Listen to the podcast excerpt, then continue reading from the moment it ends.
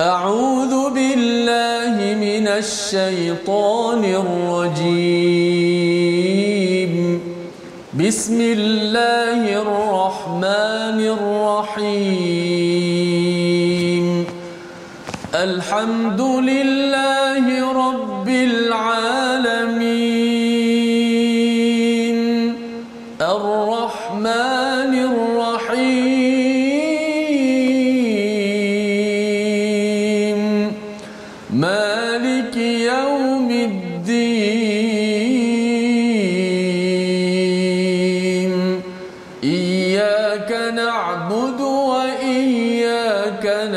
نستعين اهدنا الصراط المستقيم. صراط الذين أنعمت عليهم. غير المغضوب عليهم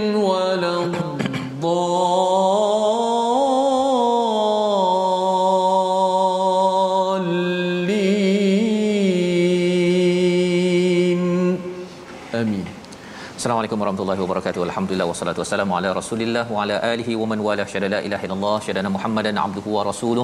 Allahumma salli ala sayidina Muhammad wa ala alihi wa sahbihi ajma'in. Amma ba'du. Apa khabar tuan-tuan dan puan yang dirahmati Allah sekalian? Kita berada pada hujung minggu untuk mengulang kaji daripada halaman 283 287 My Quran Time baca faham amal dan kita amat bergembira kita bersama al-Quran diberikan peluang oleh Allah Subhanahu taala mendalami hidayah yang kita mohon ber, berulang kali setiap hari dalam surah al-Fatihah kita. Ihdinas siratal mustaqim tunjukkanlah kami jalan yang yang lurus. Pada hari ini kita bersama dengan tetamu kita di uh, studio saya bersama Ustaz Tirmizi. Apa khabar Ustaz? Baik Alhamdulillah Safah khabar Baik alhamdulillah ya.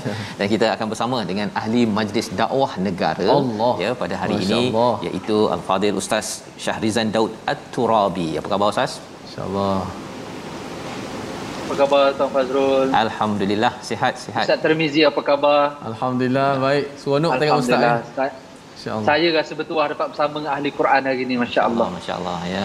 Walaupun kita di alam maya ya tapi alhamdulillah kita ingin uh, bersama dan mendapatkan permata indah daripada al-Quran pada hari ini bersama dengan Ustaz Syahrizan dan kita ingin memulakan ulang kaji kita ya daripada halaman 283 untuk kita melihat tentang janji-janji Allah dan juga peringatan Allah kepada Bani Israel. Dan Bani Israel ini peringatannya itu bukanlah sekadar untuk mereka tetapi juga untuk kita jika ingin mendapatkan kejayaan dalam dalam kehidupan. Uh, dan kita ingin memberi perhatian kepada salah satu pe- perkara uh, Ustaz Syarizan ya pada ayat yang ke-16 ayat 16 bercakap tentang hukum Allah yang berkaitan dengan naik turun sesuatu tamadun, sesuatu negara ataupun sesuatu kawasan iaitu berkaitan dengan istilahnya nuhlika qaryah ya. Jadi kita nak baca dahulu ayat yang ke-16 ini pada hari ini dan kemudian uh, perlukan pencerahan daripada Ustaz Syahrizan untuk menjelaskan kepada kita apa maksud mutrafiha pada ayat yang ke-16 ini agar negara ini ya dapat terpelihara daripada kerosakan ataupun kehancuran yang dinyatakan pada ayat 16 ini. Silakan Ustaz Tirmizi. Ayat yang ke-16 Jom kita baca terlebih dahulu Sebelum kita dapat pencerahan Daripada ayat yang ke-16 InsyaAllah A'udzubillah minasyaitanirrajim وإذا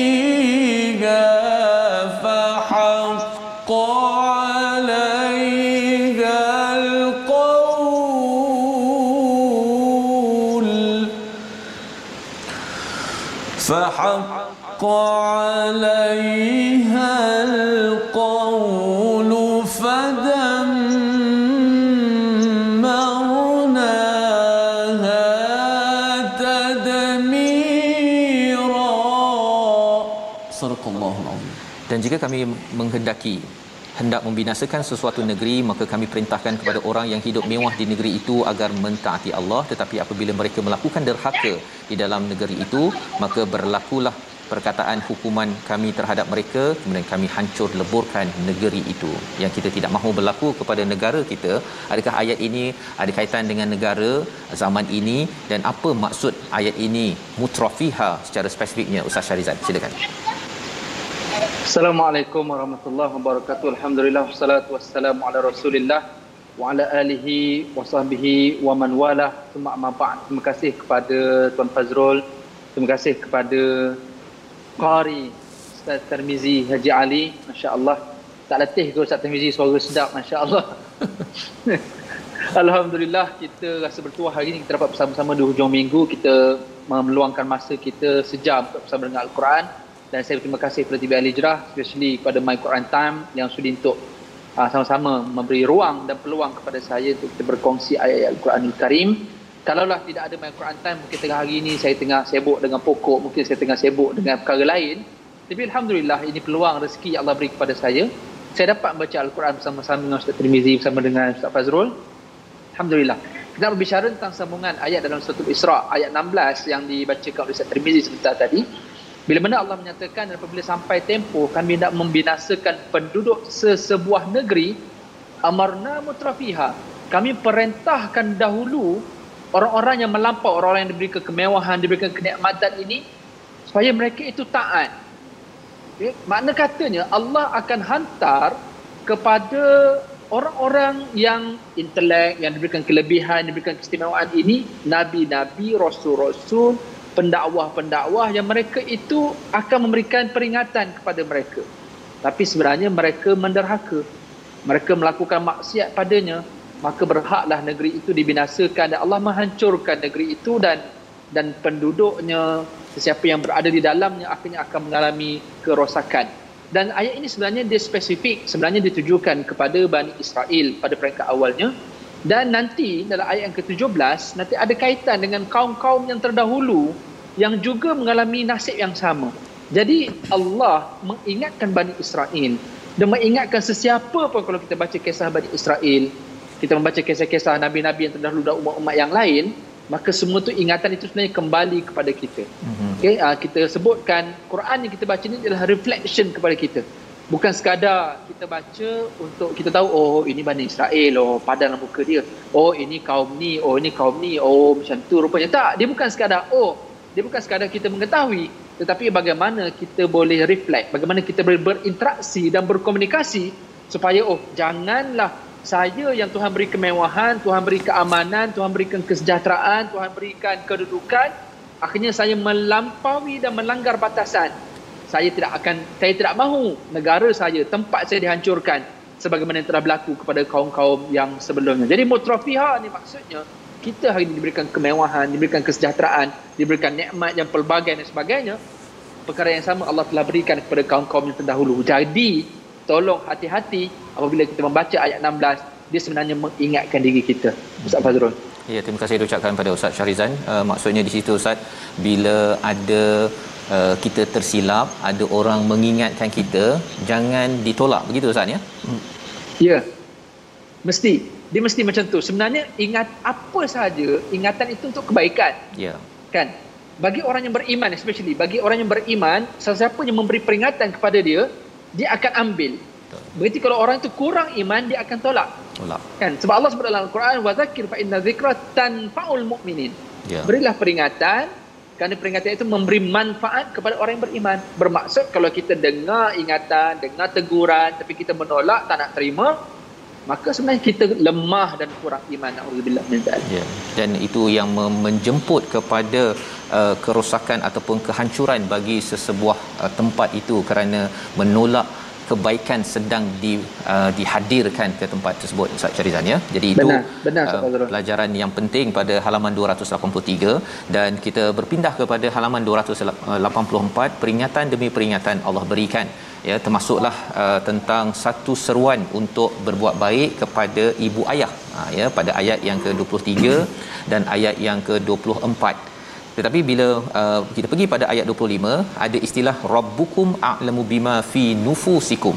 Ya pada ayat 25 uh, berbanding kalau kita tengok pada ayat 54 ya kalau kita pergi kepada muka surat yang ke um, uh, 287 ada istilahnya rabbukum a'lamu bikum Ha, kita nak baca dahulu ayat berkaitan dengan rabbukum a'lamu bima fi nufusikum ayat 25 ini. Untuk dicerahkan Ustaz Syarizan sebentar lagi apa beza di sini rabbukum a'lamu bima fi nufusikum? Di sana rabbukum a'lamu bikum. Untuk sama-sama kita dapat permata daripada ayat-ayat daripada surah al-Isra ini. Kita baca ayat 25 bersama Ustaz Tirmizi. Auzubillahi minasyaitonir rajim بسم الله الرحمن الرحيم.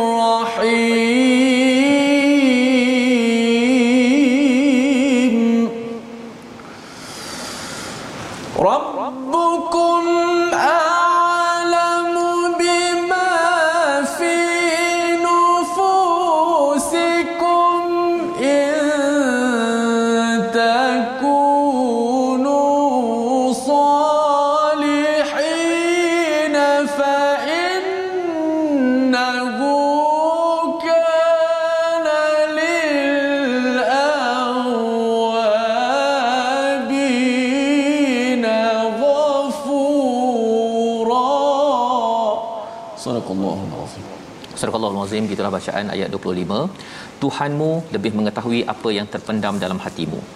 Jika kamu orang yang baik maka sesungguhnya dia Maha Pengampun bagi orang-orang yang bertaubat. Di sini ada perkataan rabbukum a'lamu bima fi nufusikum. Nak memahami lebih lanjut Ustaz Syarizan bagaimana sebenarnya ayat ini menjadi satu terapi satu pujukan daripada Allah. Tetapi apa beza dengan rabbukum a'lamu bikum pada ayat yang ke-54 ke depan nanti kita akan lihat silakan Terima kasih uh, Tuan Fazrul dan juga Ustaz Termizi. Uh, kalaulah kita hari ini jadi mak ataupun ayah, ini kita buat satu analogi mudah. Uh, saya contoh saya jadi ayah pada beberapa orang anak saya. Kadang-kadang bila kita tengok tindak tanduk anak tu, kita dah boleh tahu dah sebenarnya apa keinginan mereka, apa yang sedang berlaku pada mereka. Walaupun mereka tak zahirkan. Okay, walaupun mereka cuba sembunyikan, walaupun mereka cuba tak nak bercerita dengan kita, tapi kita sebagai mak ayah, tak lagi yang telah diberikan uh, pengalaman, proses kehidupan yang panjang, kita tengok riak wajahnya, personaliti dia, pendiam dia berbeza dengan semalam atau kemarin. Kita tengok tindak tanduk itu walaupun dia tidak zahirkan, kita dah boleh faham. Kita dah tahu dah apa sebenarnya yang yang berlaku. Naluri insting kita tu kita akan tahu kerana dia anak-anak kita. Bayangkan kita yang jadi mak ayah yang Allah beri ilmu ini. Walaupun ilmu itu sangat sedikit apatah lagi Allah Al-Hakim yang maha bijaksana Ya. Al-Alim yang maha berilmu yang maha mengetahui. Rabbukum a'lamu bima nufusikum. Tuhanmu lebih mengetahui apa yang ada di dalam hatimu. Bermaksud kita hari ni kalau kita buat apa sahaja Ustaz Fazrul Ustaz Tirmizi Allah mengetahui. Mm-hmm. kan? Maknanya Allah tahu apa saja baik buruk dan kalau kita orang baik kadang-kadang bila kita buat benda baik orang akan tuduh kita nak menunjuk. Kadang-kadang kita buat benda yang nampak macam tak baik bagi manusia. Tetapi sebenarnya di sisi Allah juga adalah baik kerana ada orang yang membenci kebaikan. Sebagaimana dakwah-dakwah para rasul dan sebagainya. Mereka menolak kebenaran dan sebagainya walaupun kita buat benda elok tapi dipandang tidak elok. Tapi bila mana Allah yang lebih mengetahui apa di dalam hati kita sebagaimana ibu ayah yang mengetahui apa yang cuba disembunyikan atau apa sebenarnya yang berlaku pada anak-anaknya. Apatah lagi Allah yang mencipta yang mengatur segala-galanya terhadap hamba-Nya terhadap makhluknya. Maka semestinya Allah akan tahu sama ada kita ikhlas ataupun tidak. So apa sahaja benda yang kita laksanakan ibadat kita sedekah kita apa sahaja perkara yang kita zahir ataupun yang kita sembunyikan daun yang berguguran itu pun Allah akan tahu di mana dan bilakah ia akan gugur apatah lagi kita sebagai makhluk-makhluk yang mana Allah SWT pasti akan mengetahui segala-galanya. Justru sebab tu penting kita hari ni bila kita jadi manusia ni kita jangan terlalu um, buat sesuatu kerana manusia. Kerana manusia kadang-kadang tidak mampu untuk memberikan apa sebenarnya maksud yang kita laksanakan. Hmm. tetapi kalau kita buat itu kerana Allah maka Allah tahu. Segala-galanya Allah tahu kita yang berada di hadapan televisyen hari ini pun contoh sebagai contoh saya yang nak bercakap ini pun walaupun nampak kita bercakap macam tadabbur al-Quran tapi kalau niat saya salah. Mm-hmm. saya bercakap hari ini nak bagi tahu saya bagus saya pandai Quran maka dia akan menjadi habaan mansura dia akan menjadi debu yang berterbangan. Dia akan ditolak oleh Allah Subhanahu taala malah saya akan dihina oleh Allah naudzubillah min zalik. Jadi oleh demikian dalam keadaan kita mengetahui Allah tahu apa dalam hati kita apa yang berlaku pada jiwa sanubari kita maka perbanyakkanlah lakukan kebaikan ketaatan dengan penuh keikhlasan. Maka mudah-mudahan itulah tanda kita hamba yang diterima oleh Allah Subhanahu taala Baik, terima kasih diucapkan pada Ustaz Syarizan ya menjelaskan tentang uh, istilah pada ayat 25 tadi rabbukum a'lamu bima fi nufusikum Ustaz ya. Betul. Maksudnya Allah tahu ya uh, luar dalam. Nah, kalau katakan mak ayah pun tahu ya walaupun tahu tu mungkinlah tak 100% pasal mak ayah ni uh, manusia kan tetapi tahulah dia punya lenggang lingguk kepada si si anak tetapi bagi Tuhan yang menciptakan tahu. Segala-galanya sejarah kita tentang kita ini lemah di mana kuat di mana itu yang disampaikan. Sehingga kan kalau kita nak berbuat baik pada ayat 25 itu Allah kata awabin lil awabin pada orang yang bertaubat Allah amat mengampunkan ya. Ha, bila cakap mengampuni Ustaz Syarizan menarik disebabkan mak ayah ni kalau dulu dia amat perfectionist lah. Dia kalau semua benda nak diselesaikan nak confront tapi makin berumur kita akan tahu bahawa ada benda yang kita let God let go kan? Kita buat-buat tak nampak sajalah kepada si anak tersebut itu bila umur bertambah. Ha, tapi waktu awal kahwin kalau benda tak kena sahaja ikut idealism ke ke apa kesempurnaan yang kita faham selama ini kita mungkin tidak mampu untuk me, memaafkan seseorang. Cuma Ustaz uh, Syarizan pada ayat 54 itu Allah menggunakan perkataan uh, rabbukum uh, pada ayat 54 a'lamu bikum. Ha, nak tengok sedikit apa apa beza uh, rabbukum a'lamu bima fi nufusikum dengan a'lamu bikum di situ. Okey kalau yang yang yang tadi ayat tadi konteksnya lebih ayat yang ke berapa tadi 25 tu konteksnya lebih pada perhubungan anak dengan mak ayah dia. Yeah. Kan sama ada kita berbuat baik atau tidak. Kadang-kadang kita buat uh, apa buat sesuatu mak ayah tak puas hati. Kadang-kadang mak buat ayah mak ayah buat sesuatu anak-anak tidak berpuas hati dan dan sebagainya. Yang penting kita buat dengan cara yang betul mm-hmm. dan proses kematangan, proses pengalaman dalam kehidupan keluarga dengan dengan meningkatnya usia dan sebagainya, maka kita akan menjadi lebih baik, lebih baik kan? Berbeza dengan ayat ke-54 rabbukum a'lamu bikum. Ini dia lebih kepada tentang bagaimana ayat ini konteksnya ingatan Allah SWT kepada umat-umat Nabi Muhammad sallallahu alaihi wasallam yang yang mana bagi orang yang beriman dia akan mengikuti kata-kata ataupun dakwah baginda Rasulullah SAW tapi ada setengahnya yang disebut dalam ayat ke-53 kan? Apa inna syaitan yanza'u bainahum inna syaitana kana lil insani aduwwan mubina ada orang yang syaitan sentiasa hasut dan akhirnya mereka menolak dakwah baginda Rasulullah SAW. Okay, jadi menyebabkan mereka tidak menerima dakwah Nabi Wasallam dan Allah mengetahui dalam keadaan dakwah ini secara depan-depan ni Allah mengetahui ada orang yang dia ter, kadang-kala tidak dapat menerima dakwah Nabi depan-depan dia takut nanti dia diseksa dia takut nanti akhirnya dia dirosakkan oleh musyrikin dan sebagainya maka kadang-kala hatinya uh, nak ikut Nabi tapi dia jadi takut, dia jadi risau dan sebagainya. Sebagai contoh yang pernah berlaku kepada keluarga uh, Yasir. Sebagai contoh kan apa Ammar melihat bapaknya uh-huh. Yasir uh, di dibunuh oleh musyrikin oleh kaum Quraisy. Ibunya Sumayyah juga akhirnya dirosakkan dan dibunuh di depan mata sehingga kan akhirnya ugutan bunuh diberikan juga kepada Ammar. Kau tengok apa yang berlaku kepada mak dan ayah kamu? Kan? Adakah kamu mau menjadi sebagaimana mereka maka akhirnya Ammar mengatakan aku beriman pada Lata dan Uzza hmm. maknanya luarannya luarannya dia seolah-olahnya dia tidak beriman menolak dakwah Nabi kenapa dia nak menjaga keselamatan dia dia sangat dia sangat takut dan sedih dengan melihat keadaan ibu dan ayah dia maka dia terpaksa untuk mengaku dia beriman kepada Lata dan Uzza tapi apabila hmm. berita itu disampaikan kepada baginda Rasulullah SAW maka Rasulullah mengatakan sesungguhnya hati Ammar itu mutmainnah bil iman. Dia tenang, dia sebenarnya tetap tenteram dengan keimanan. Mana dalam katanya Allah mengetahui apa keadaan kamu itu iyyasha yarhamkum au iyyasha yu'adzibkum. Ia memberi rahmat kepada kamu ataupun jika Allah kehendaki Allah akan membinasakan kamu. Baik, terima kasih ucapkan pada Ustaz uh, Syarizan ya. Di situ uh, hubungan dengan manusia pula Ustaz ya. Hubungan ya. di dalam dakwah dengan manusia di luar rumah terutamanya uh, berbanding dengan yang awal tadi itu uh, spesifik lagi fi nufusikum dalam lagi pasal dengan mak ayah ni ya uh, macam-macam cabaran ya ketika uh, berinteraksi dengan mak ayah yang kita jauh daripada istilah ihsan Uh, tetapi uh, kalau katakan ada banyak hujah kita kata pasal ayah ni garang, ayah mak pukul saya, mak tak pandai ajar apa sebagainya. Kalau kita uh, beritahu segala-galanya Allah lebih tahu kan.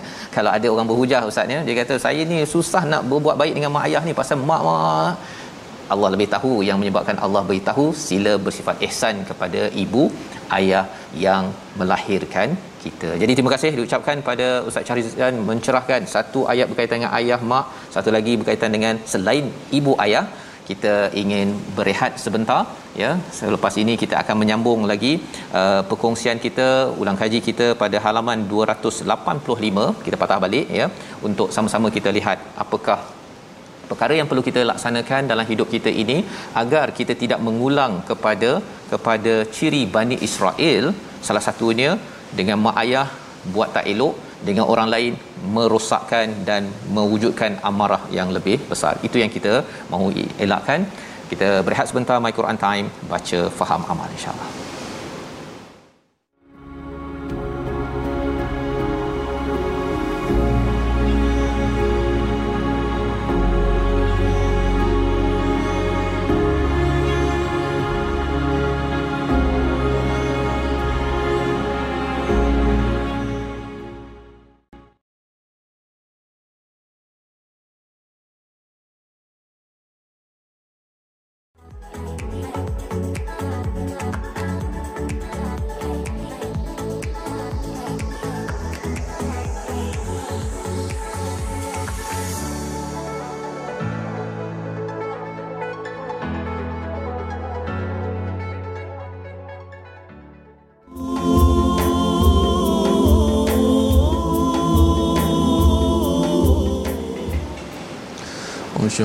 الرجيم ولا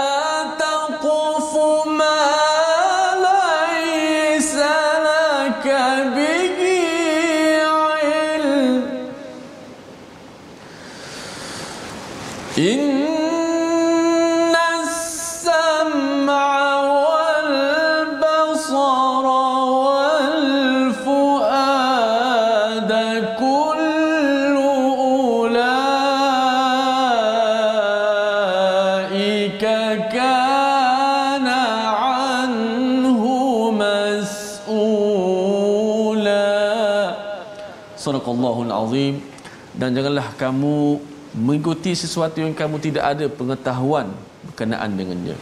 Sesungguhnya penglihatan kamu, pendengaran kamu, penglihatan kamu dan hati nurani kamu semuanya akan dipertanggungjawabkan.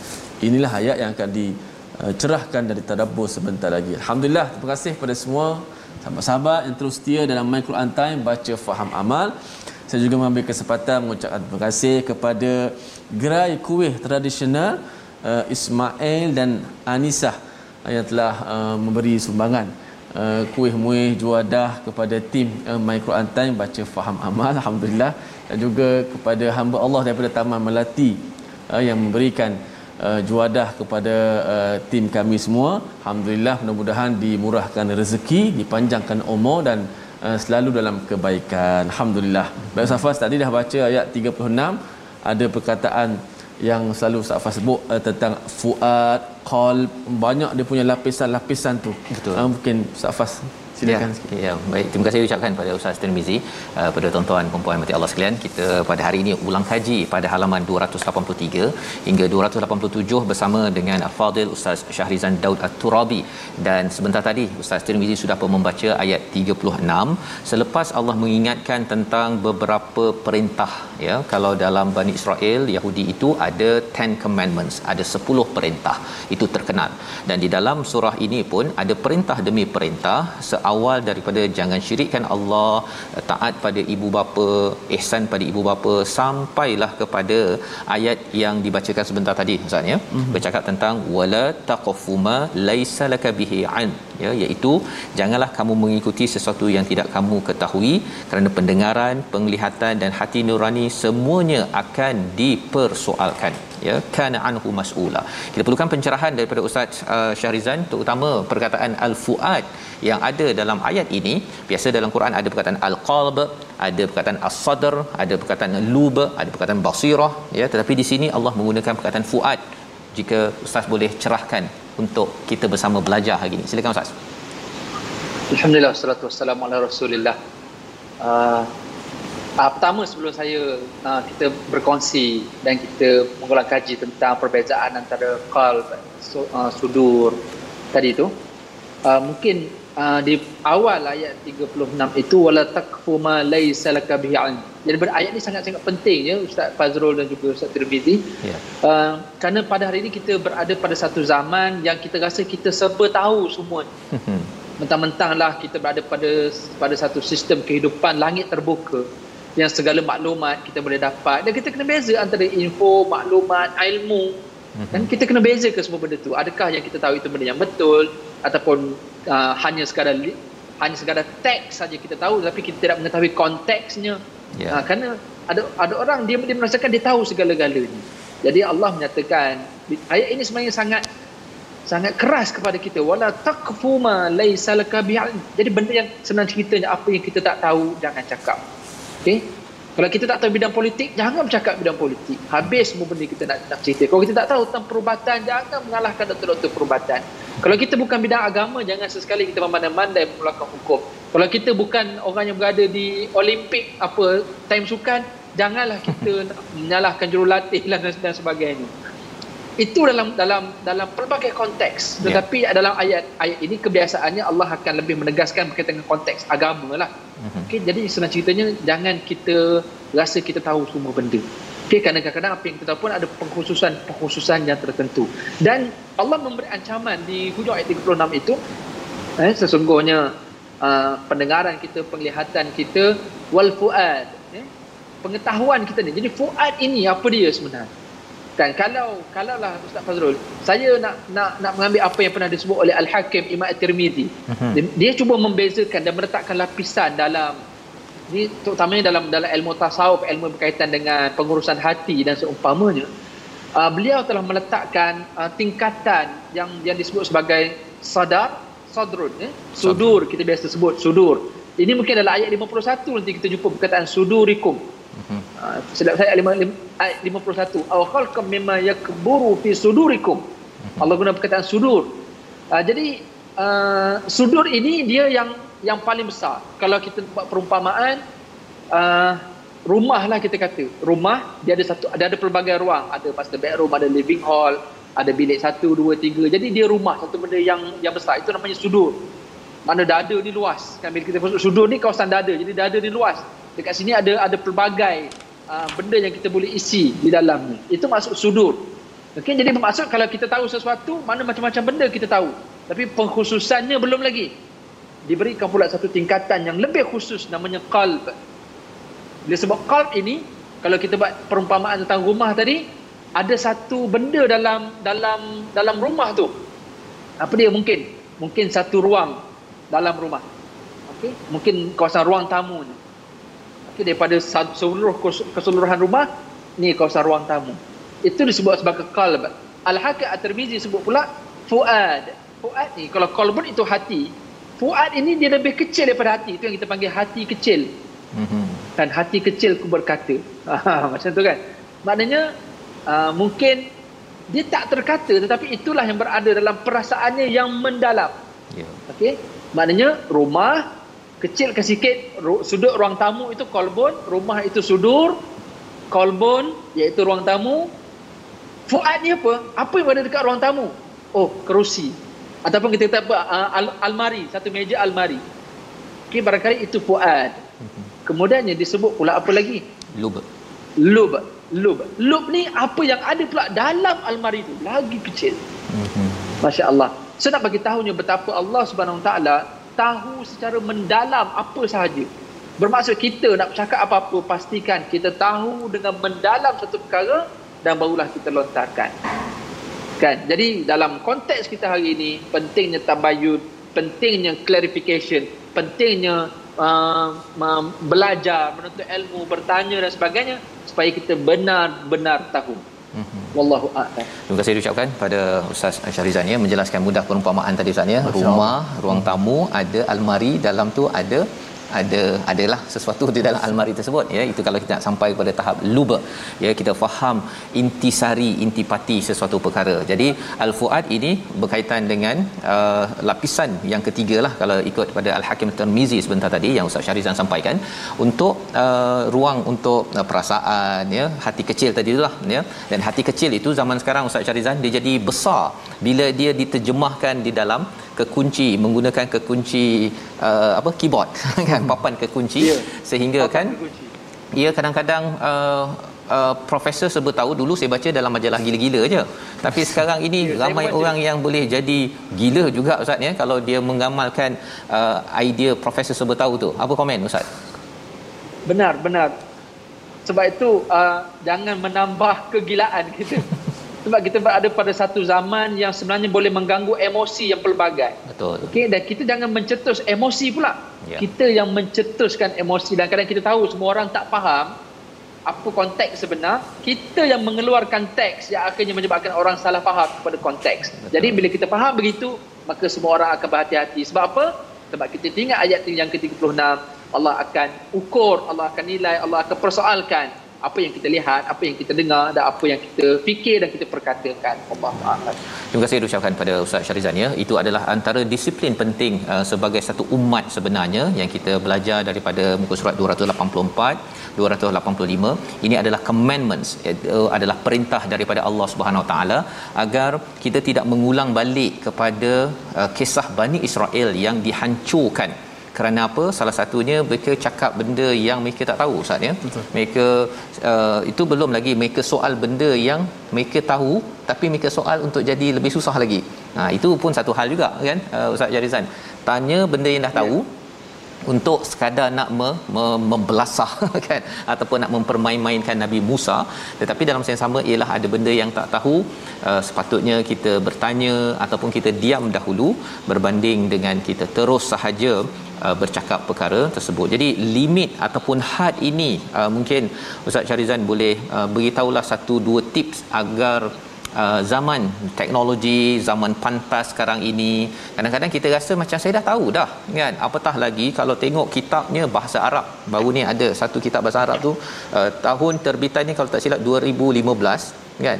Dah tulis pasal corona. Dah tulis pasal corona. Jadi orang pun kagum pasal kitab Arab daripada Yaman. Orang pun kagum masya-Allah penulis ini tahu pasal corona tahun 2015 padahal berlaku coronavirus 19 pada 20 20 Ustaz kan. Ha, jadi macam mana kita nak menguruskan pasal ilmu banyak, maklumat banyak tetapi satu dua perkara agar kita jangan mengulang balik Ustaz tentang karakter Bani Israel ini. Silakan. Masya-Allah. Uh, pertama sekali kita kena mengetahui bahawa kita ini jahil. Hmm. Okey kalau kita buka dalam al-Quran banyak Allah buat perumpamaan tentang ilmu kita ni ibarat tangan yang kita celupkan ke dalam lautan yang kita angkat yang tinggal di hujung jari itulah yang mungkin pengetahuan yang kita ada dan selebihnya adalah adalah ilmu Allah. Nak bagi tahu kepada kita kita jahil. Bila mana kita mengaji tentang sifat 20, mengaji tentang akidah sebagai contoh, Allah itu ada sifat-sifat wajib bagi Allah. Kan?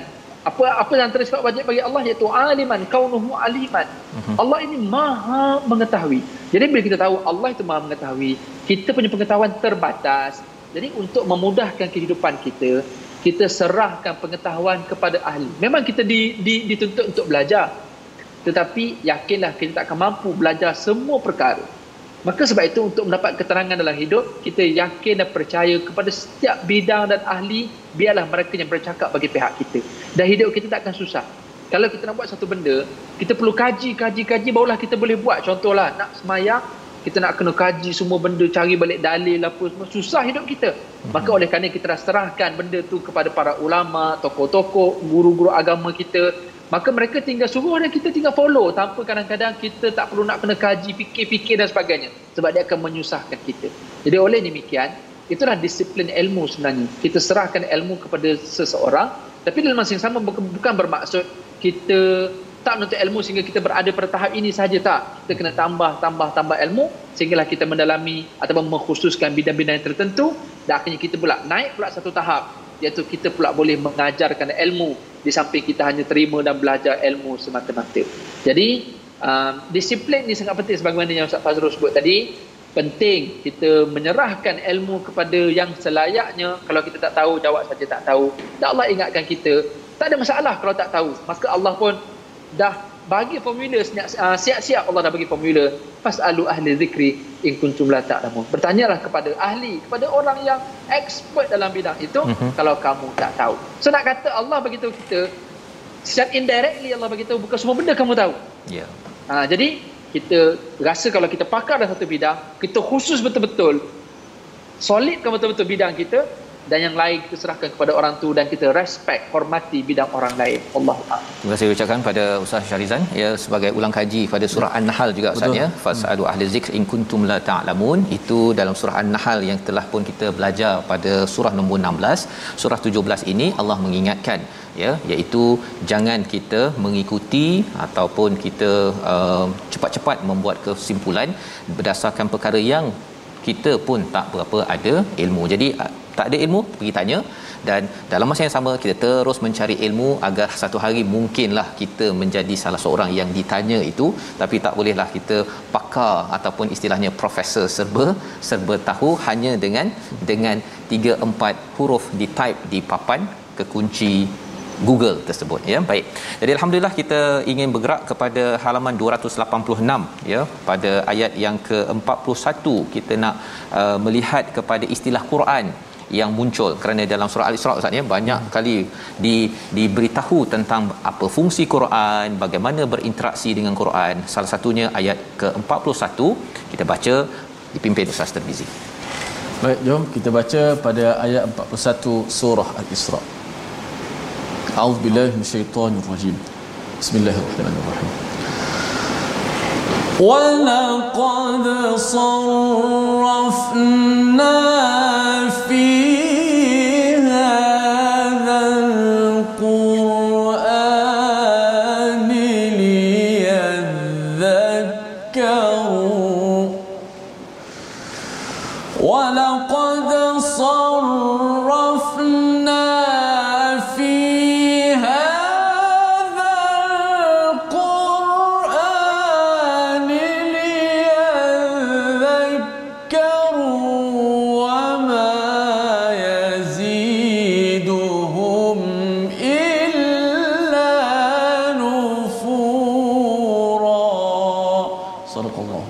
Dan sesungguhnya kami telah jelaskan berulang kali dalam Al-Quran ini peringatan agar mereka sentiasa sedar tetapi peringatan itu makin membuatkan mereka lari daripada kebenaran. Inilah salah satu ciri Al-Quran yang diterangkan dalam surah Al-Isra. Kita ingin bersama Ustaz Syarizan untuk Ustaz kalau boleh berkongsi mengapa Quran sampai kepada orang-orang pada zaman Nabi ya Quran ni mukjizat tetapi ada kumpulan yang dia makin lari ataupun makin jauh daripada kebenaran mesej yang juga kita nak berhati-hati pada waktu ini pada kita yang membaca hari ini agar kita taklah tergolong ataupun ada ciri-ciri yang begini yang kita minta Allah jauhkan. Silakan. Terima kasih Ustaz Trimizi uh, Ustaz Fazrul. Pertama sekali ya bila sebut Al-Quran kalaulah umat-umat yang terdahulu tahu yang kita dapat memegang dan memelihara mukjizat Nabi kita. Mm-hmm. Nescaya orang-orang yang terdahulu mahu menjadi umat sebagaimana kita umat Nabi Muhammad SAW. Okey, kita setiap kita kalaulah ada orang bertanya, apa mukjizat Nabi mu, Rasul mu Muhammad? Kita buka almari, kita pegang saja Al-Quran ataupun di atas meja di depan di depan kita sekarang ni. Kita pegang saja inilah mukjizat Rasulku. Inilah mukjizat yang Allah berikan kepada Nabi Muhammad SAW. Dia sebut saja Al-Quran, kita boleh pegang mukjizat ini. Kalaulah ada di kalangan kita yang mungkin tercari-cari mukjizat ataupun tongkat Nabi Musa atau tercari-cari mukjizat nabi-nabi yang terdahulu dan dan sebagainya yang kadang-kadang jumpa di negara ini jumpa di negara itu dan sebagainya masing-masing uh, mendakwa inilah mukjizat nabi mukjizat nabi. Dan seumpamanya dan masing-masing terkejar-kejar untuk mencarinya walaupun tidak ada kepastian bayangkan kita yang telah pasti ada Al-Quran. Mm-hmm. di hadapan mata kita adakah kita tidak mau uh, betul-betul menghargai mukjizat yang Allah berikan Al-Quran ini. Tetapi ialah sebagaimana yang Allah sebutkan bila mana Allah sengaja ya walaqad sarrafna fi hadzal Quran. Sarrafna ni uh, orang kata apa Ustaz Fazrul eh uh, Ustaz Fazrul orang belajar US kan? Apa diversify. Diversify ni kita apa? Mempelbagaikan. Kita, mempelbagai. Berulang-ulang kali. Macam ni ada modul A modul B modul C D. Kita Betul. Dan itulah sebenarnya kaedah dakwah dan peringatan yang Allah beri dalam al-Quran. Orang kafir ni Allah bagi peringatan macam ni cara. Mm-hmm. dia tolak. Allah bagi pula cara macam ni. Allah bagi pula angle yang lain bagi pula angle yang lain. Allah dah tahu mereka tolak. Okey? Tapi Allah sengaja bagi bagi bagi semua benda ni sebab memang Allah nak menambahkan lagi celaan kepada mereka. Kan sebab dalam ayat yang seterusnya ayat yang ke-52 tu Allah bagi tahu conclusion dia macam mana sebenarnya. Memang mereka akan akan menolak al-Quran. Cuma nak bagi tahu bila Allah sengaja mengulang-ulang ini berarti kepentingan untuk kita mengetahui ilmu-ilmu yang ada dalam al-Quran. Dan peringatan-peringatan yang Allah beri ini kadang-kadang angle A ada beberapa orang je yang nampak yang faham dan akhirnya mereka terima hidayah. Allah beri pula dalam sudut yang lain perspektif yang berbeza konteks yang berbeza tetapi mungkin matlamat yang sama. Jadi akhirnya ada pula golongan lain pula yang yang faham. Maka inilah sebenarnya secara tidak langsung apa yang kita belajar daripada Al-Quran adalah kepelbagaian dalam dakwah kepelbagaian dalam berinteraksi berkomunikasi kepelbagaian dalam kita kata apa percambahan idea. Mungkin apa yang saya cakap hari ini berbeza dengan pandangan uh, orang lain. Tapi mungkin maksud dan matlamat kita sama. Yeah. itulah sebenarnya diversify. Itulah sebenarnya yang Allah sebut walaqad sarrafna fi hadzal quran. Dan ada ketikanya Allah menyebut kata al-kitab tapi bila Allah sebut al-Quran dia lebih spesifik nak bagi tahu tentang pelbagai peringatan-peringatan yang Allah telah ulang-ulang kali berikan kepada kita.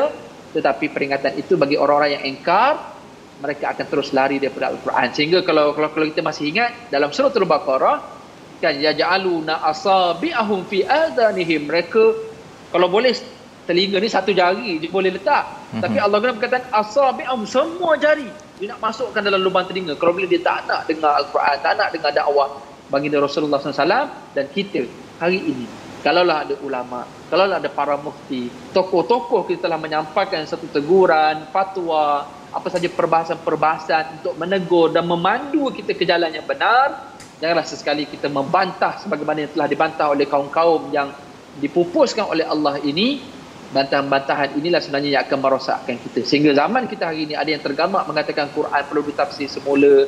Oh uh, undang-undang ini sudah tidak relevan dia hanya relevan di zaman Rasulullah sahaja. Oh undang, uh, mufti-mufti kita ada kepentingan-kepentingan peribadi. Jadi semua perkara ini na'udzubillah min zalik janganlah sesekali terkeluar daripada perkataan kita. Sebab takut-takut kita mengulangi sejarah mereka-mereka yang nufura mereka yang lari daripada dakwah lari daripada peringatan al-Quran Terima kasih ucapkan pada Ustaz Syarizan atas pencerahan sebentar tadi. Bagaimana Ustaz ya? Uh, Quran ini di diversify ya? Dipelbagaikan caranya berlapis-lapis cara berpelbagai sudut uh, untuk kita mendapat peringatan ya? Dan moga-moga dengan pencerahan pada hari ini terima kasih diucapkan pada Ustaz Syarizan ini akan memberikan semangat kepada semua yang menonton My Quran Time pada hari ini untuk terus kita tahu terus bersemangat dengan Quran jangan sampai kita jadi nufura Ustaz ya yang jauh daripada Quran kerana kerana tidak menghargai pelbagai sudut yang disampaikan. Kita berdoa pada Allah Subhanahu Taala, Allah pimpin kita, Allah berikan hidayah pada diri kita, pada keluarga kita. Silakan Ustaz. Bismillahirrahmanirrahim. Alhamdulillahirabbil alamin wassalatu wassalamu ala rasulihil amin. Ya Allah Tuhan kami kurniakanlah kepada kami iman yang sempurna ya Allah. Keyakinan yang benar ya Allah. Hati yang khusyuk hati yang tunduk patuh kepada perintahmu ya Allah. Hati yang lembut ya Allah. Bukanlah hati sebagaimana kau sifatkan kepada hati yang keras hati yang lebih keras daripada batu ya Allah. Tetapi hati yang sentiasa lembut hati yang sentiasa lunak hati yang sentiasa terkesan dengan ayat-ayat al-Quran ya Allah. Amin ya rabbal alamin Amin ya rabbal alamin. Terima kasih ucapkan pada Ustaz Tirmizi ya dan juga Ustaz Syarizan yang berada di uh, tempat yang indah sana itu ya. Kita dapat berkongsi pada hari ini dan teruskan uh, doakan kami terus istiqamah dan kita sama-sama doakan Ustaz Syarizan di sana terus kita melakukan berkongsi rasa dakwah dan juga semangat dengan al-Quran. Inilah semangat yang ingin kita bina dalam tabung gerakan al-Quran. Tuan-tuan boleh bersama bergabung untuk menyumbang dan kita sama-sama gerakkan ya. Menyumbang idea menyumbang usaha jaringan. Beritahu tempat saya ni tak ada Quran lagi. Tempat saya ni perlukan program Quran. Beritahu. Dan kita sama-sama berganding bahu ya Ustaz Syarizan daripada ahli majlis dakwah negara pun kita boleh bekerjasama agar Quran diangkat paling tinggi sehingga kan nanti kita ditinggikan martabat kita kerana usaha kita bersama al-Quran. Kita bertemu ulangan pada malam ini dan juga pada pada hari esok jam 6 pagi terus kita bersama insya-Allah My Quran Time baca faham amal insya-Allah.